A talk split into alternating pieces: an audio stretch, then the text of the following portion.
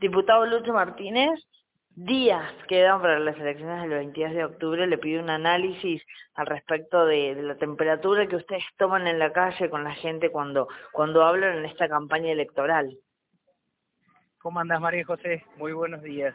Eh, la verdad es que yo te diría más que temperatura, cuando uno toma la temperatura te, te puedes confundir, vos puedes interpretar que hay fiebre o no hay fiebre, y no se trata de eso nosotros estamos resolviendo las cuestiones esenciales que la gente nos comunicó el 13 de agosto. Nosotros somos muy respetuosos de ese mensaje. Entendimos que en ese mensaje no se trataba de que, de, que querían más o menos políticamente a alguien, sino que había un llamado de atención sobre algunos aspectos esenciales que son de nuestra responsabilidad y es ahí donde hemos dirigido nuestra estrategia. Y la estrategia en realidad no es política, es social. Argentina está pasando por una crisis muy, muy grave. Estamos viviendo la misma situación argentina que en el 2001, del 2001 al 2003. Y precisamente gobernaban los mismos, a nivel nacional y a nivel provincial. Nuestro gobernador nos ha pedido maximizar el compromiso social para defender a las familias puntanas. Y eso es lo que estamos haciendo. En silencio, con respeto, entendiendo la necesidad de cada familia, Así que independientemente de tomar temperaturas, nosotros lo que hacemos es precisamente echar una mano al que lo está necesitando, porque somos un gobierno que tiene dos años por delante. Y, la verdad es que nos, hacemos cargo de todas y cada una de las situaciones. ¿Cuáles son las, las principales demandas, eh, Lucho, de, de la gente? está atravesando por un serio problema en materia laboral. Sí. San Luis no está ajeno a eso, por supuesto, porque cotidianamente estamos recibiendo gente que se ha quedado sin trabajo en el sector privado. La industria está atravesando por una profunda crisis. Eh, el comercio está atravesando por una crisis. Cada vez pagan más y la única variable de ajuste que tienen es ir sistemáticamente despidiendo de a uno. Sí. Estas son familias puntanas que, que tienen un problema, un problema serio. Y, y esas familias puntanas, la verdad es que la campaña política de ahora o lo que podés decirle en política no le va a resolver la vida.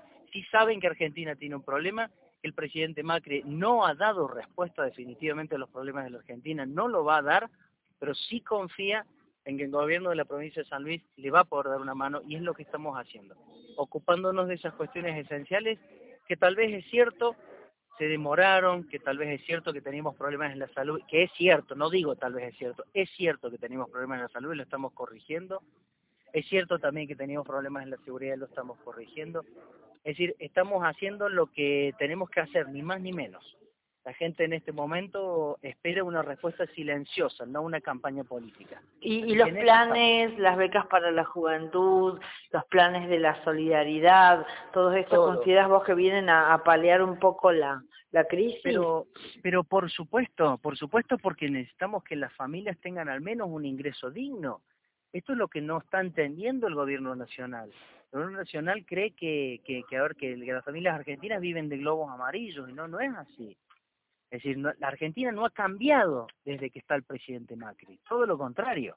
Entonces, aquella pobreza cero que prometía no fue así, aquella inflación detenida no fue así, la generación de puestos de trabajo no fue así. Entonces, todo esto que está golpeando muy fuerte a la Argentina y por supuesto a todas las provincias y también a San Luis, nosotros nos hacemos cargo, al menos en lo inmediato, que es ayudando desde la generación de algún ingreso digno en, las familias puntanas.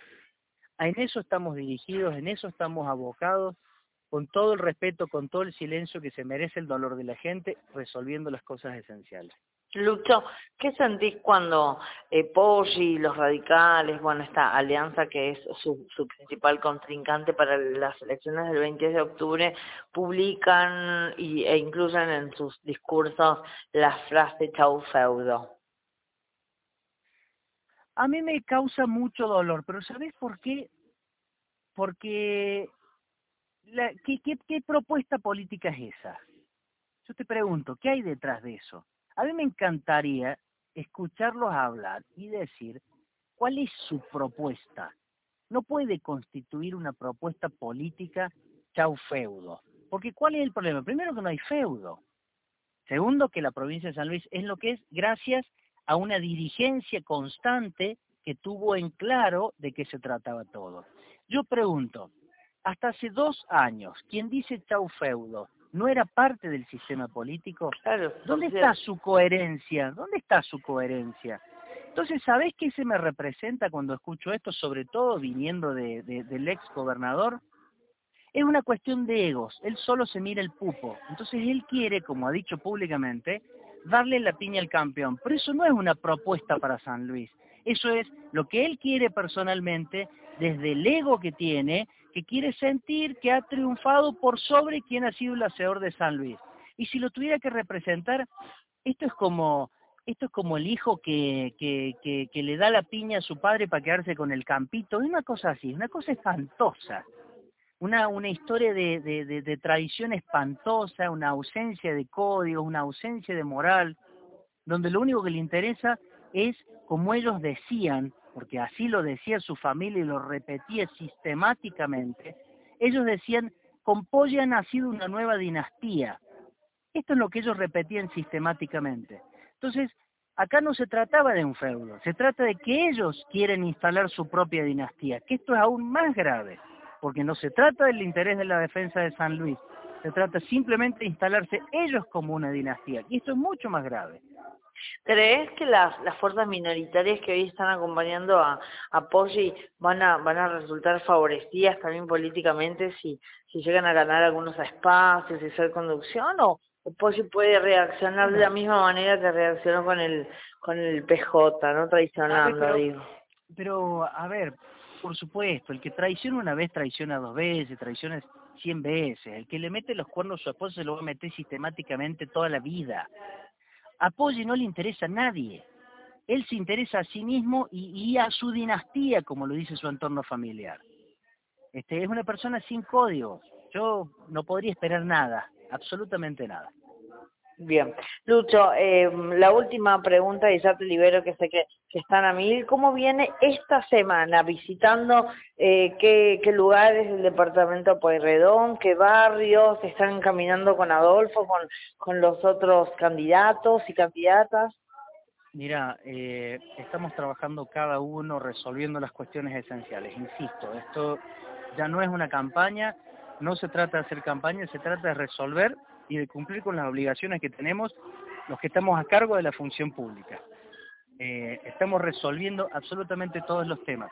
Esto es lo que nos preocupa, no es una campaña, estamos simplemente ocupándonos de lo que nos tenemos que ocupar. Bien, te agradezco muchísimo el tiempo, un abrazo, muchas gracias. No, por favor, gracias a vos. Chao, hasta luego.